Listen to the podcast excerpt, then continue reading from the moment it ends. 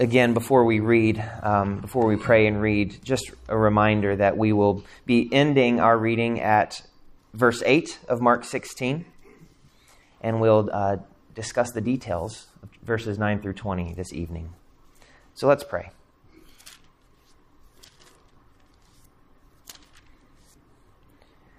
Heavenly Father, you know our need, even when we don't.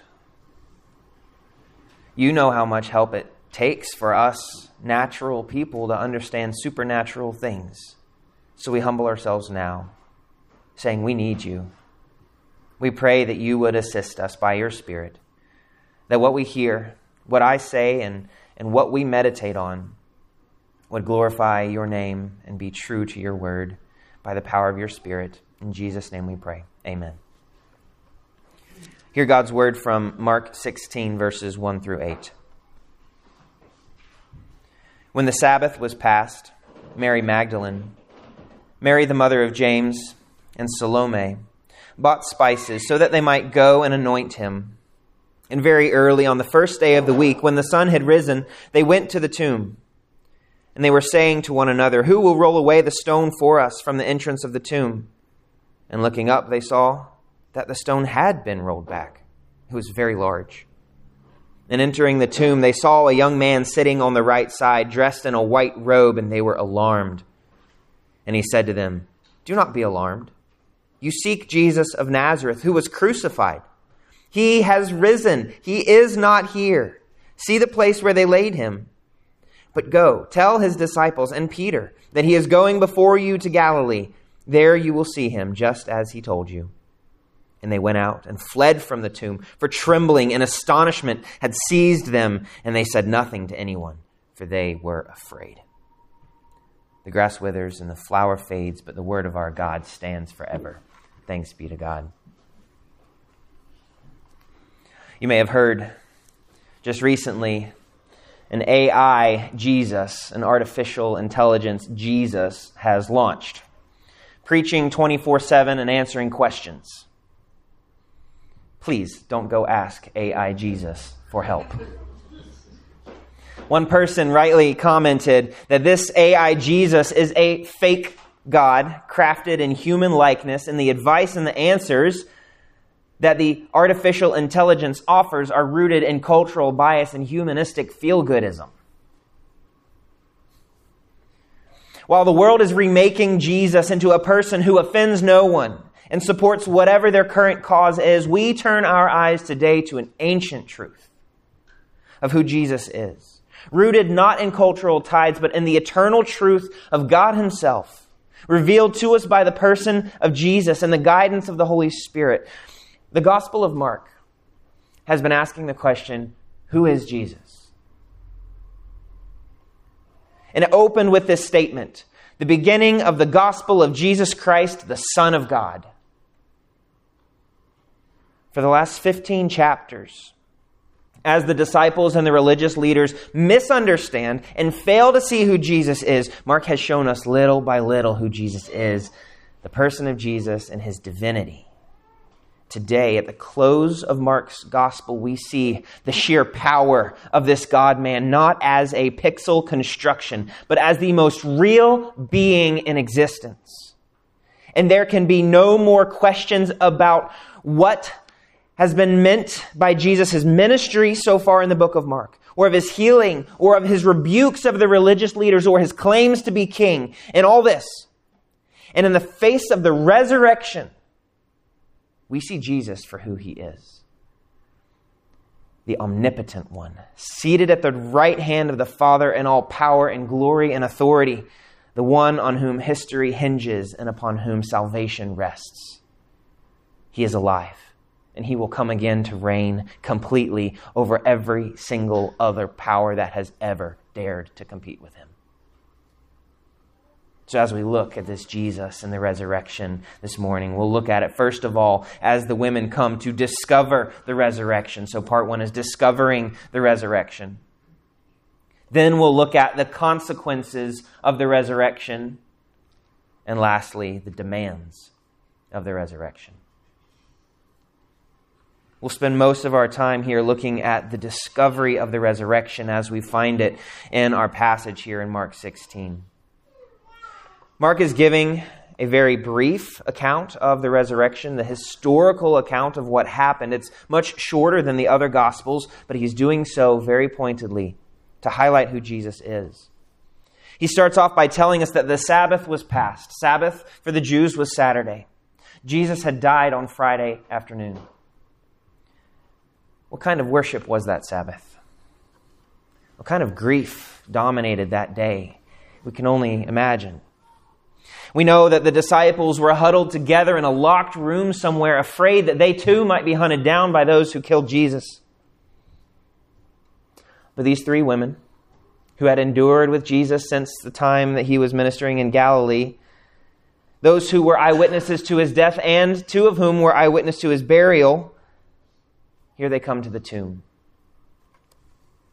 The fact that Mark tells us that these women are bearing witness gives credence to the accuracy of Mark's story. He's not interested in creating a false narrative with high profile witnesses. He describes how God revealed the grandest of all miracles to the women first. And they went and bought spices to anoint Jesus' body. They did this out of devotion. This was not an embalming technique. Instead, it was to show how much they honored their friend Jesus. And you know, they went to the tomb and they didn't get to anoint his body. You may remember that the woman with the alabaster flask already did. God had planned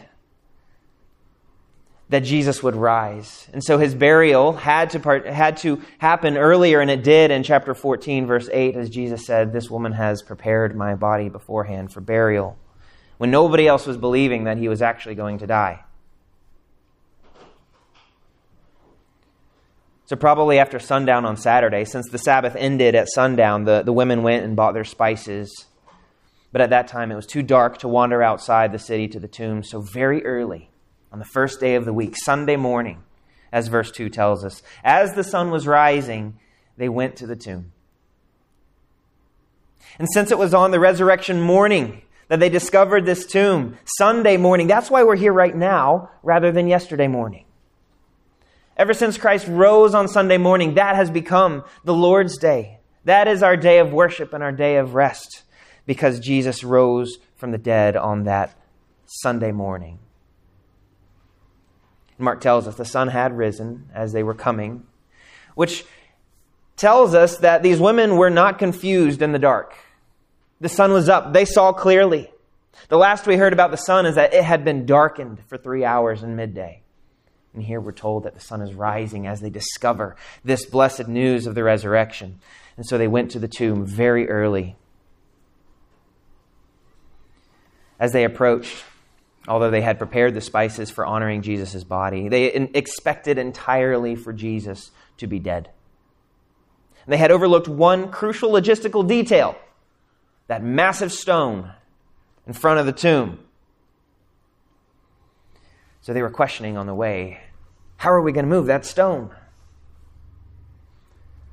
I love the human detail that is in this story. And then they looked up, and behold, it was already rolled back. This has written all over it a supernatural act of God. The stone was moved by God. As we're about to find out, Jesus was raised by God. As we're about to find out, God had sent a messenger right there in the tomb they have stumbled upon a supernatural scene. And so they see this young man. Mark describes him as a young man. The other gospel writers explain to us that this young man was, in fact, an angel. And Mark implies as much too, especially when you see how the women responded in verse 5. They were alarmed, Mark says. This is a typical response to those who encounter a divine presence in Scripture. So, not just the women's response shows us that this was a divine figure, but also the fact that he was dressed in a white robe. Luke tells us specifically that the clothes were dazzling. And this may recall the transfiguration when Jesus appeared in these shining robes in chapter 9. And that means this, too, is a heavenly messenger. And he was sitting on the right hand. Now, of course, other gospels tell us that there were two angels, one at the head, one at the foot, but there's no contradiction in the stories here. Mark simply focuses in on the one angel, and he can therefore make that allusion to power that comes with sitting at the right hand. To sit at the right hand indicates great power and reigning authority, and to sit and to speak as this angel does is to speak with authority, heavenly authority. And his first words to these women were common words from heavenly messengers. You may recall other stories where this was the first word out of the, the mouth of the angel Do not be alarmed, do not fear. This was a message of heavenly comfort, a message that Jesus has risen. He is not here. He will go before you to Galilee, just like he told you.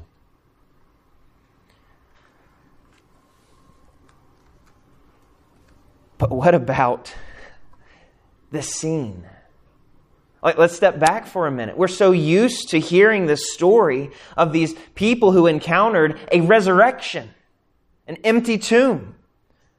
There's a horror to this. There's a gawk factor. There's a shock factor here. These women are utterly terror stricken, we see in verses 5 through 8. There's a huge weight to encountering a physical body that has been raised from the dead. By all natural understanding, even for those who had witnessed supernatural miracles throughout Jesus' ministry, they still expected to find a lifeless corpse. Yet what they encountered instead were the results not of a dead Savior, but of a living, eternally reinvigorated body of the man Jesus Christ of Nazareth. We're so accustomed to hearing that Christ died, was buried, and was raised. It becomes meaningless to us to hear that Jesus was raised from the dead because we repeat it so often. Yeah, I know, Jesus rose from the dead. But stop for a minute and consider this. After 40 hours of horrible grief, to probably sleepless nights on the part of these women, on day three of Jesus having been dead, these women come utterly defeated still devoted to Jesus as their friend. They come under the cover of early morning so as not to be targeted by that mob of Jewish leaders who had also killed Jesus, and they come to anoint a dead body. This is the dead body of a dear friend. The one who was supposed to be the hope for Israel, the one that they thought would throw off Rome and reestablish the good old reign of Israel, but who was unjustly killed just days ago. And they find instead an unexplainable scene beyond anything they expected. A messenger from God. Evidence that Jesus was indeed alive, with his heart pulsing and his lungs breathing, and the promise of seeing him again in Galilee. The proclamation in verse 6 defies all natural expectation. The angel says, He is risen. He is not here. See the place where they laid him. Physically, no longer dead. This is hair raising. This creates skin crawling, adrenaline rushing, heart pounding astonishment. What have they just seen? Mark tells us they were trembling and bewildered. These are women who have seen the unthinkable. we might describe them similarly to those who have, who have unexplainable horror experiences and are shaken. Yet of Christ, this is, of course, a peek not into a dark world of spiritualism, but of a heavenly look into the redemptive work of God in the person of Jesus. Listen to some examples so far of people who respond with this trembling and bewilderment. What they're encountering is a mighty act of God. In chapter 4, the disciples saw the wind and the waves bow to Jesus' very words, and they said, Who then is this, that even the wind and the waves obey him? And then in chapter 5, those who saw the man with the legion of demons sitting in his right mind after Jesus exercised his authority over him were told, and they were afraid. And then also in chapter 5, the woman whose lifelong ailment was healed in an instant upon contact with Jesus, she came in fear and trembling and fell down before him. She encountered a mighty act of God. And like those who witness the life restored to Jairus' daughter, we're told they were immediately overcome with amazement. In all these, they have encountered the mighty hand of God, but it seems like they expected the tragedy to persist. Because they know the power of the storms and of the sea and of demons. They know the power of sickness and of death. And so they're used to it. So are we. We're used to these painful realities that sin has infiltrated the world. We're used to this death. So we're terrified. We're uncomfortable. When we see even something beautiful and good interfere with the chaos we've become used to. If the waves and the wind are powerful, if sin and death are powerful, who is this that is more powerful than they? Now that all these examples in Mark's gospel have witnessed a power greater than the natural world in the person of Jesus of Nazareth, they don't know what to do. It doesn't fit their paradigm. It doesn't make sense. These are the kind of things that we just simply label as scientific impossibilities. And we write them off. Can someone actually rise from the dead? We assume the answer before the conversation begins. But naturally speaking, no. No one can rise from the dead. That's why this is not a natural story. This is a supernatural story where life is put back into a dead body. And more than that, this has cosmic and spiritual dimensions that we'll get to in a moment. God raised Jesus from the dead. The most remarkable miracle in history. And these women were the first to discover the empty tomb. They saw the mighty hand of God in action.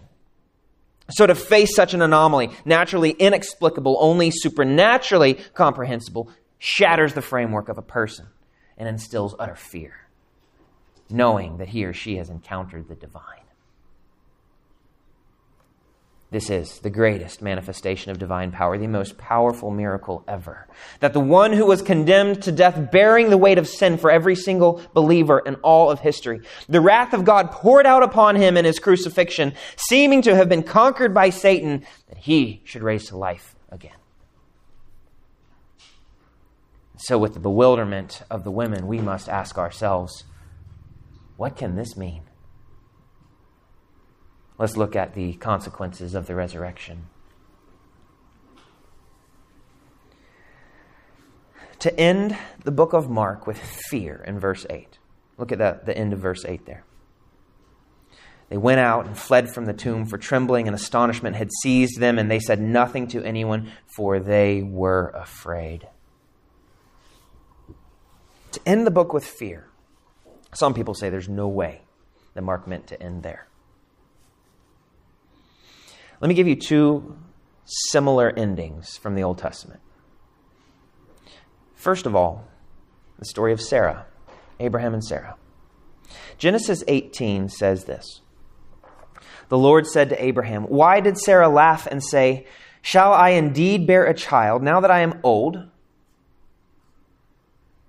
Is anything too hard for the Lord? At the appointed time I will return to you about this time next year, and Sarah shall have a son. But Sarah denied it, saying, I did not laugh, for she was afraid. Now, the story does continue, and God says, Oh, but you did laugh. But that phrase, for she was afraid, carries a lot of weight, especially when you look at the context. This is a promise of life being brought from a dead womb. Isaac from a lifeless place. And Sarah's old age. And so too, Jesus is the one raised from the grave. He is the fulfillment of the Abrahamic covenant. And to encounter this God redeeming his people, it is proper to say, I am afraid. And there's another story in Genesis 45, the story of Joseph.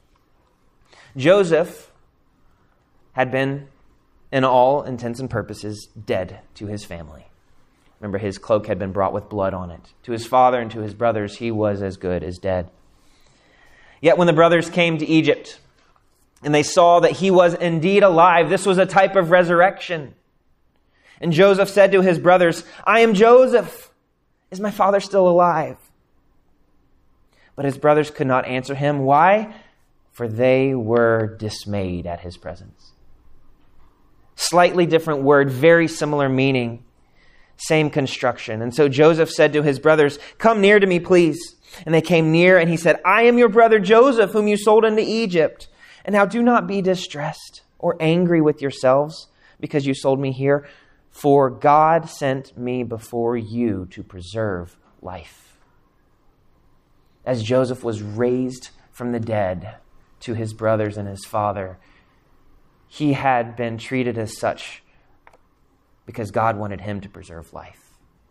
And so Jesus comes as the antitype of Joseph and of Isaac, the one who is raised from the dead to preserve life. What Jesus' resurrection means for salvation. So many things. We're going to hit a few things here. First of all, he satisfied divine justice.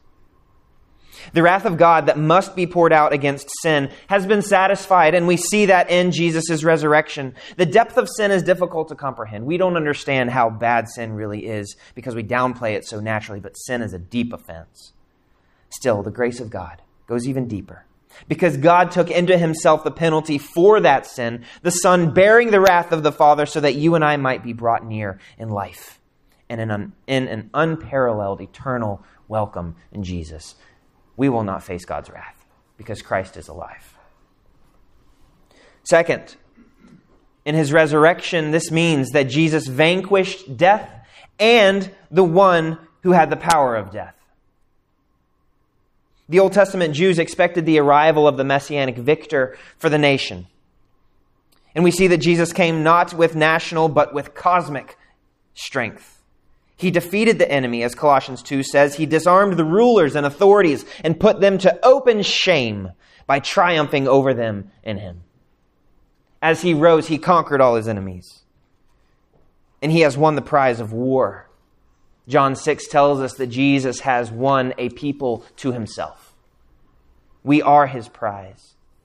Jesus says, For I have come down from heaven not to do my own will, but the will of him who sent me. And this is the will of him who sent me, that I should lose nothing of all that he has given me, but raise it up on the last day.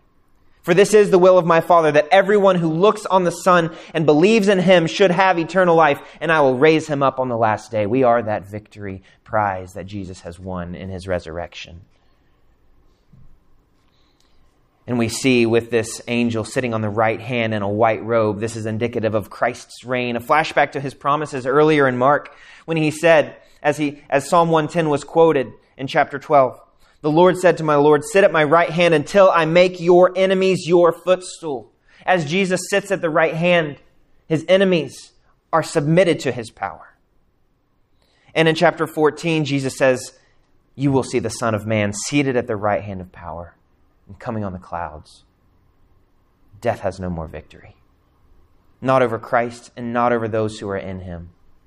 1 Corinthians 15, the famous chapter about the resurrection, says, When the perishable puts on the imperishable, and the mortal puts on immortality, then shall come to pass the saying that is written, Death is swallowed up in victory. Oh, death, where is your victory? Oh, death, where is your sting? The sting of death is sin, and the power of sin is the law. But Thanks be to God, who gives us the victory through our Lord Jesus Christ. We too have power over death because Jesus was raised from the dead. Jesus also justified his people in his resurrection.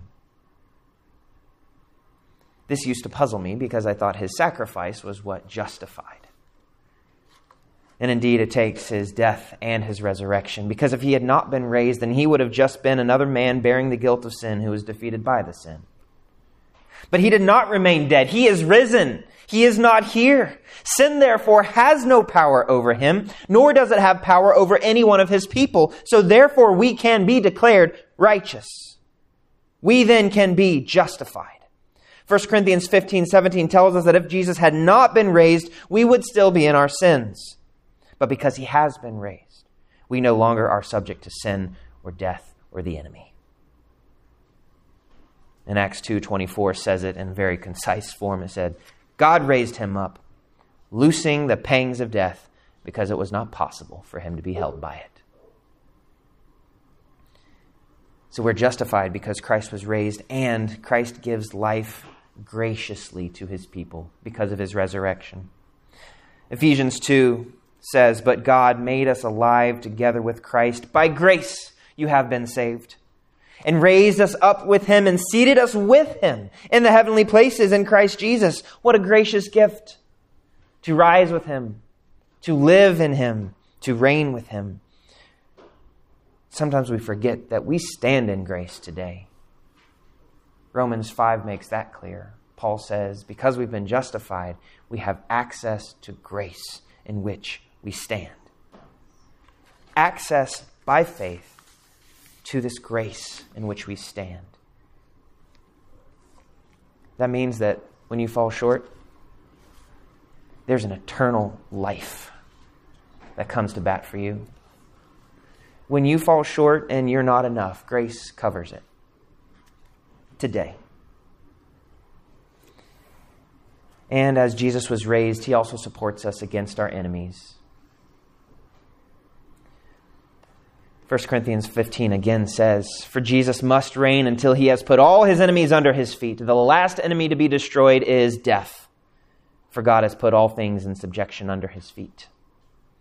So we live now in that victory. Yes, death, physical death may win once, but eternal death will not.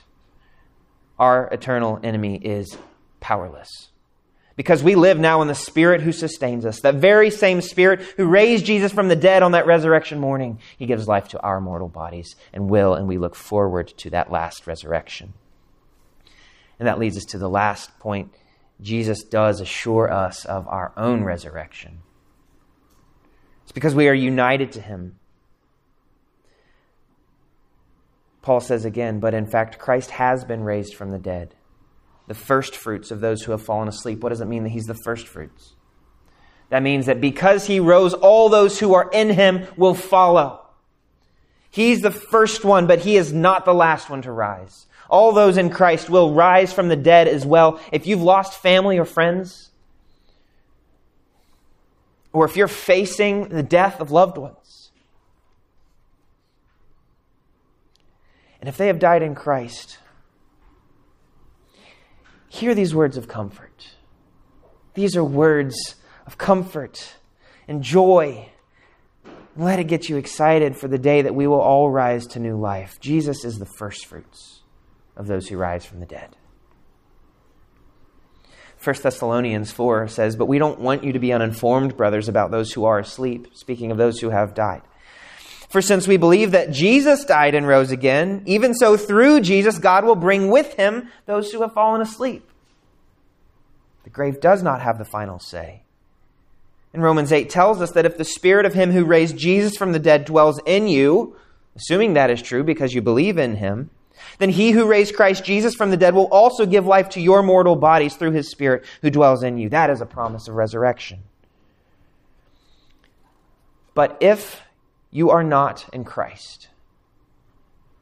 If you do not believe in Jesus alone for salvation, you do not share this hope.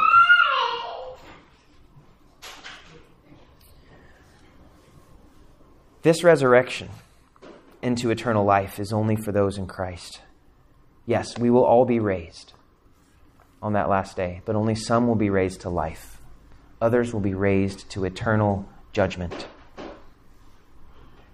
Acts 24 15 states it simply there will be a resurrection of both the just and the unjust.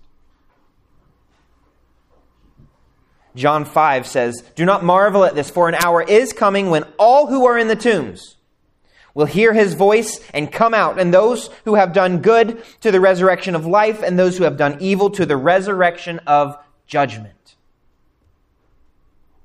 I don't want you to think that there's an easy pass out. You will be raised to death if you do not believe in Jesus.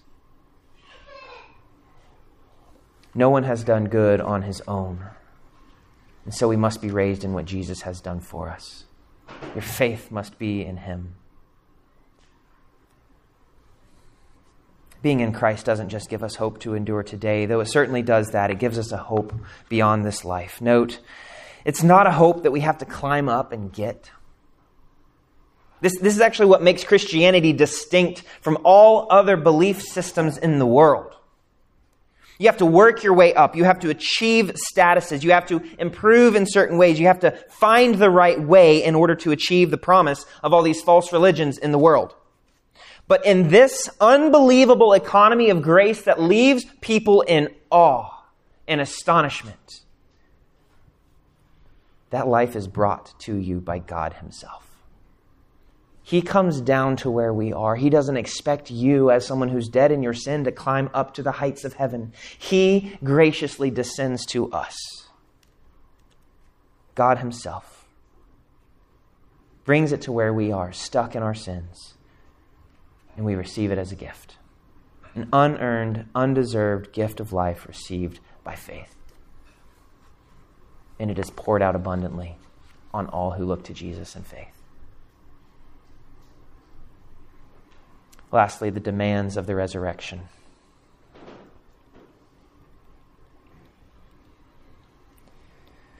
These women were commanded to go and tell, yet Mark tells us that they fled and said nothing to anyone, for they were afraid. Well, of course, we know from other gospel accounts that they did eventually go and tell, because this gospel account exists. But Mark is highlighting for us, he's really inviting us to step into the feet of the women. To say, yes, you see the terror. That the natural world has been turned on its head and the supernatural is at work here. Will you too simply shrink back in fear?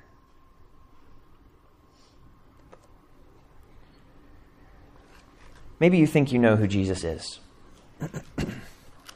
this is applicable to every single one of us in this room. I think we need to hear what Pastor Dane Ortlund says about the person of Jesus. He challenges us to reconsider our notions of the person of Jesus Christ. He says, Have we unintentionally reduced Jesus to manageable, predictable proportions? Have we been looking at a junior varsity, decaffeinated, one dimensional Jesus of our own making? Thinking we're looking at the real Jesus? Have we snorkeled in the shallows thinking we've now hit bottom on the Pacific? There is a depth to the person of Jesus that we see in his resurrection, that he is God. Mark has been telling us from the beginning all these questions. Is he just John the Baptist? No. He is the greater prophet to whom John the Baptist only bore witness, of whom John the Baptist was not worthy to stoop down and untie his sandals.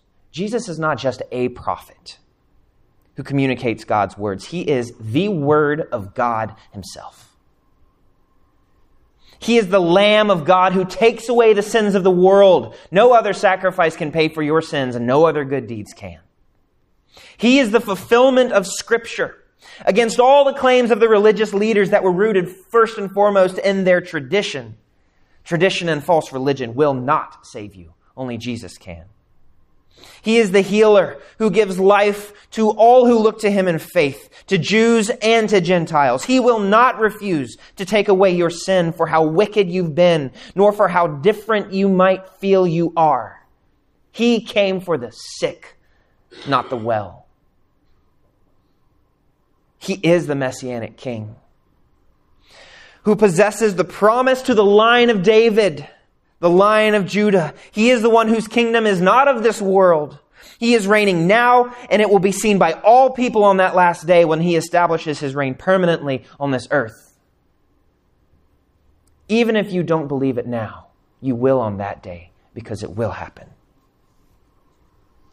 He is the Son of God the divine man of whom the Father has said, This is my beloved Son, in him I am well pleased. And he's the one of whom the Roman centurion, the Gentile killer, proclaimed, Surely this man was the Son of God.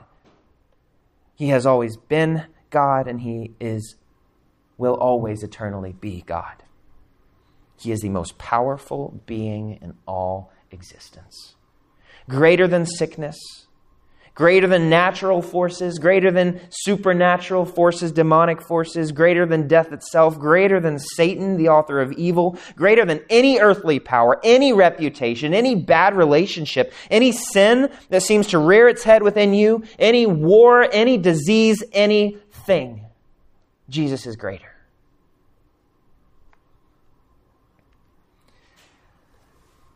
As this realization dawned on these women at the tomb, on that resurrection morning. So these truths need to dawn on our hearts and our lives. And it demands of you and me to look at Jesus for who he really is and to look to him in faith. What's incredible is that his power is not reserved for those who you think might deserve it. Remember the last we heard of Peter? He had just denied the Lord three times in the presence of the powerless ones. The disciples have been nowhere to seen, nowhere to be seen in Mark's story. Yet what message does God send by this angel through the women? Tell whom? Tell the disciples and Peter. That's you and me. As often as we turn our back on him, as often as we downplay his power and get confused about who he is, he wants you and me to see that he is alive, that he has been raised, and there's no amount of denying him that will keep him from embracing you when you come in faith. Even Peter, even me, even you. And once you get this news, we pick up that command go and tell. Go and tell this good news to your neighbors, your neighbors who are just like Peter, or worse. The most unlikely people to believe it, tell them. The most undeserving, tell them. And so I'm telling you right now, you undeserving, unbelieving people, come see that Jesus is alive. And he is in resurrection power, pouring life out for his people and carrying us to completion. You who are as undeserving as Peter, hear this good news of the resurrection, which can be your good news of resurrection to eternal life. As we've gone through this journey in the book of Mark. He's carried us on this journey encountering enough misunderstanding about who Jesus is. Away with the misunderstanding. See him as the heavenly king who has been raised. See him as the divine son of God. See him as the only way your sins could ever be forgiven. The only way you could ever be healed of your sickness of sin that leads to death. Look at the risen Savior as your Savior. Believe in him Awaken your heart, throw off the chains of death, and find eternal life in Jesus the Christ, the Son of God, who is alive. Let's pray.